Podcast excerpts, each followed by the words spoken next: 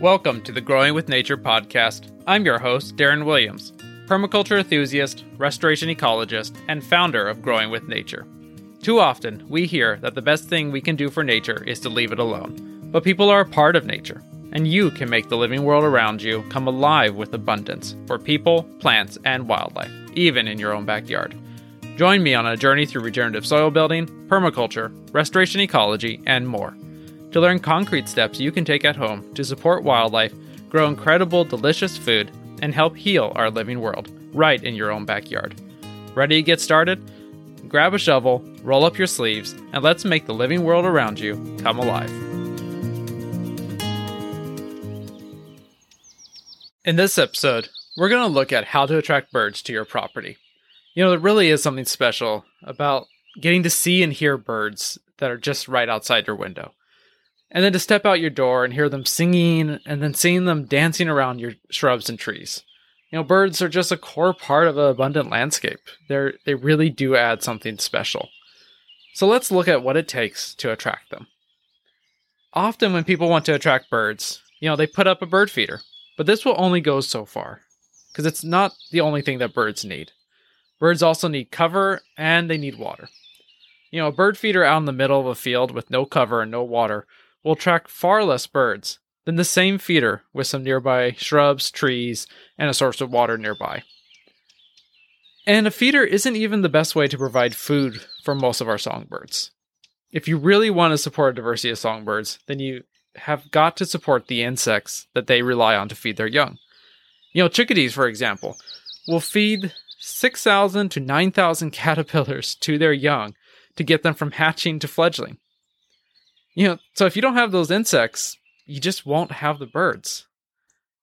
And I just want to say, if you want to learn more about how many caterpillars it takes to feed baby birds and get access to other resources that I'm going to discuss in this episode, then, like always, make sure you check out the show notes. There's a link in the description. You know, so if you really want to attract birds, you've got to give them three things you have to give them cover, food, and water. And for food, a feeder isn't enough. So let's look at the best ways to provide birds what they need to provide them with cover, food, and water. And if you like what you hear today, then please leave a review on Apple Podcasts or wherever else you listen. Your review will help more people find us. People like you who want to bring these skills home to enjoy wildlife, grow more food, and help heal our living world. Okay, let's get started. So, you know, the first time I ever read that it takes over 6,000 caterpillars pillars to feed the young from one chickadee nest, it was really hard to imagine how that was possible. You know, especially when you realize that most other songbirds also rely on similar number of caterpillars to feed their young. You know, just how are there that many caterpillars? You know, you don't see all those caterpillars when you're looking around uh, your backyard. You know, we we just don't see them, and so it really is kind of amazing to think that just for one nest of baby chickadees that those little babies are going to need 6,000 over 6,000 caterpillars just to grow up. And you know, in some ways it's just amazing. And you know, it was really hard to understand how this was possible, but really what it comes down to is you know, a lot of caterpillars are very small. You know, most of them don't get very big, and they're also very good at hiding. You know, a lot of them hide during the day and they come out at night. They're and they blend in with the leaves that they're on. You know, they're they're camouflaged.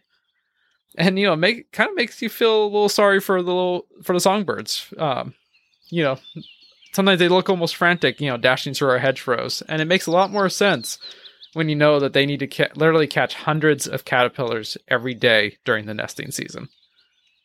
And that is the key. You know, you really have to create the habitat for those caterpillars in order to attract the birds. You know, if that if you don't support the caterpillars, you don't get the birds. And on our property, we've really done this through our hedgerows and thickets. But even a standalone tree can help, but it has to be the right type of tree. It really does need to be a native tree. So let me explain why. You know, one night I went out with my headlamp to look at some of our native cascara trees. The leaves of these trees had been being eaten by something, but I couldn't find the culprit during the day. So I was out at night with my headlamp, staring at the leaves. And what I saw were a bunch of these little green caterpillars. Now, I'm not a bug expert, but I took a lot of pictures and eventually I was able to ID the caterpillar. It turns out that they were all the caterpillar of the American tissue moth. This little unremarkable moth, you know, one of thousands that are out there. But this little moth is just like the monarch butterfly. It's reliant on a very specific group of plants for their caterpillars. In this case, the cascara tree and just a couple other native trees, including our native hawthorn. And the tissue moth and the mar- monarch aren't unique in being so picky. Most plant eating insects, roughly 90%, are picky. They, these picky insects, they need all, they have to feed on only a few specific types of plants that they've co-evolved with. And most of the time that means native plants. You know, if I had planted non-native ornamental trees instead of the cascara, we wouldn't have any American tissue moths. And not just the tissue moths. A single cascara tree can support 20 different species of picky caterpillars. But you know what? Our willows, you know, we're in Western Washington, it's a wet area. Willows are fairly are, you know, fairly common. We have multiple species. And because of that, a lot of species have evolved to take advantage of them. And that means that our willows are far better at supporting a wide range of caterpillars than even our cascaras. So the willows, for example, can support 339 different species of picky caterpillars. That really is amazing. And some of these, uh, when I look these up, a lot of them, you know, they rely on one or two plants, and the willow is one of them. And without those, without planting those willows or the cascaras, you know, we wouldn't have any of these caterpillars. And you know, if you want to learn more about this and learn more about which native plants support the most caterpillars in your area, then you know make sure to check out the resources section of the show notes. There's a link in the description. But in many areas, it's going to be oaks, willows, and prunus, so like the um, cherries, things like that, that tend to support the widest range of picky insects. And you know, because 90% of plant eating insects are picky and rely on a handful of native plants, you can't support those insects unless you plant native plants. You know, non-native plants just don't cut it. And you know, you'll you'll support those 10% of planting insects that are generalists, but you're missing out on 90% of them. So the first thing you can do if you really want to attract birds is to start planting native plants. And all those native plants, you know, they're supporting the caterpillars, which will help provide food uh, for the baby birds and will help increase the population of songbirds. But you also have to provide cover for the birds. And the native plants are a big part of this. You know, every tree, shrub, even smaller plants that you plant, all those will provide cover. And but the thing is you get the best bang for your buck if you plant them in a specific way. So while you're planting those native plants, consider planting them close together so they form thickets or hedges. And you know, next week's episode, we're actually going to dive into hedgerows and how you can get started with them. On our property, we've got over 300 feet of hedgerows planted, and we have hundreds more feet of hedgerows planned. But even two or three native shrubs, along with a couple native trees planted together, can form a really nice dense thicket. And these thickets can provide cover for birds, you know, cover for nesting, protection from predators, and they can even protect birds from rain and provide shelter from the summer heat and from, you know, cold winter storms. You know, especially if you add a couple evergreens to the mix, you know, these are plants that keep their leaves through the winter. You know, they these when you have evergreen cover for the plants, it just it really helps really helps throughout the year. And you know, we always see birds in our hedgerows. You know these birds love just love to dance through our hedgerows. You know they're always on the lookout for food or just taking shelter but there's always birds in our hedgerows. You know one of my favorite memories was going outside early morning when there was still some water pooled up on some of the leaves in our hedgerows. And i remember watching a hummingbird taking a bath in a small pool of water that had collected on the at the base of the leaf of one of our native oso berries. Just this little pool of water. And the hummingbird would take a bath in one pool and then go over to the next one and take a bath in that. It was just really amazing to see, you know, how the how how the wildlife, in this case a hummingbird, use our hedgerows. And you know, these days we always have hummingbirds buzzing around our hedgerows, along with an ever increasing number of other birds. You know, we had some quail show up for the first time this year. It's just really is amazing just to see how much how many birds we get. Um, so if you can plant a thicket or hedgerow, it really does help. You know, because without cover, the birds won't feel safe spending time on your property. So if you want to attract birds and make sure that they you know actually stay, then you got to plant some native shrubs, trees, and if you can, a few evergreens. And if possible, you know, make sure to plant them close together to form a thicket when they're fully grown. And also, you know, of course, make sure to tune in next week to check out the episode all about hedgerows. But food and shelter isn't enough. You know, I mentioned the water pulling up on the leaves. You know, you do need to provide um, water for your birds too. Without water, and especially in the summer, you know, they're just not going to be able to stick around um, that much. So, you know, the last thing you really need to do is to provide the source of water. And in a lot of ways, this is one of the easiest steps to take because a bird bath can go a long way to providing water f- for your birds.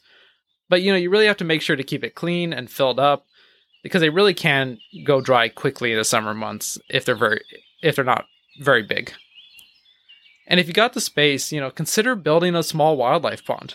On the north side of our kitchen garden, we've actually put in a small wildlife pond that's filled with native plants, along with the native meadow that's planted around it. You know, we've also added a bunch of logs, rocks, and even a couple snags around this wildlife pond. And the result is a fantastic little water feature that birds and other wildlife just love. You know, I often look out and see birds visiting it, getting a drink, taking a bath, just hanging around looking for food in the meadow there. They really love that area. And if you've got some naturally wet areas on your property, you know, look at turning those into functional wetlands that can really support birds and other wildlife. You know, this is can be done by planting willows or other, you know, wet loving plants and just really, you know, making into a great area that can support uh, wildlife. You know, depending on how wet it gets, you might even start getting ducks and geese and other, you know, water birds coming in. We have some areas like that on ours. You know, we've got um along with our wildlife pond, we, you know, like I mentioned, we do have some restored wetlands, and we often see ducks there, and we've even had a few great blue herons starting to show up.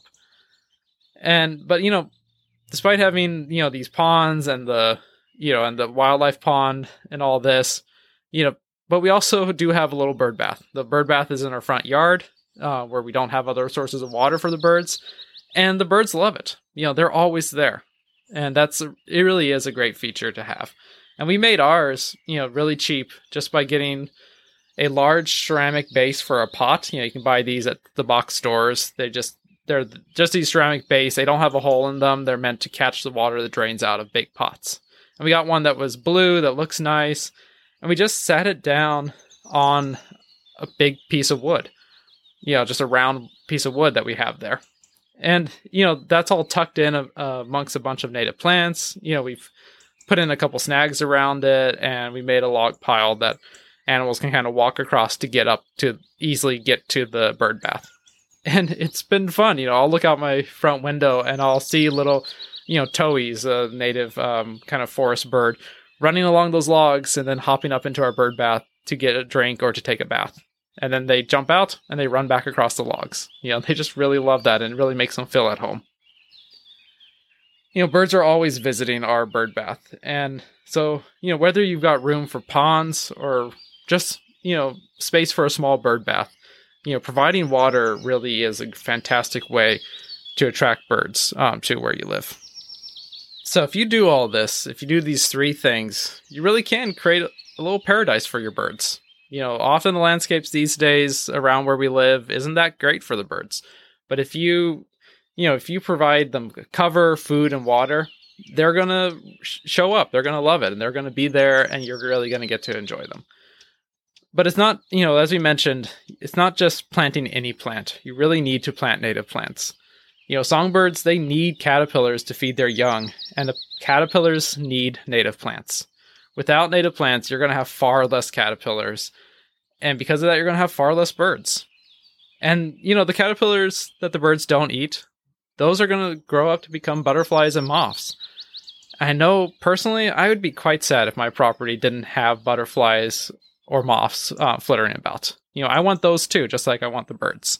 So I'm going to support them both because I want a landscape filled with wildlife And you know, all this just goes to show how interconnected nature is. When you plant native plants, you support th- those picky insects that co evolved with them. And in turn, you support the birds and other wa- wildlife that rely on those insects. And the same hedges that you can plant to support birds, you know, they're going to help other wildlife too.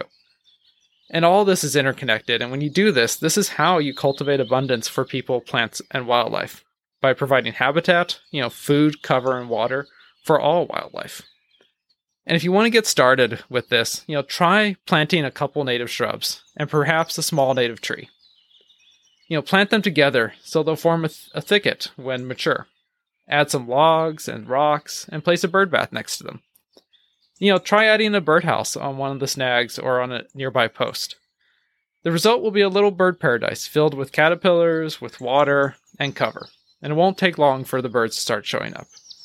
And don't stop there. You know, the more you can do, the better, and the more birds you will attract.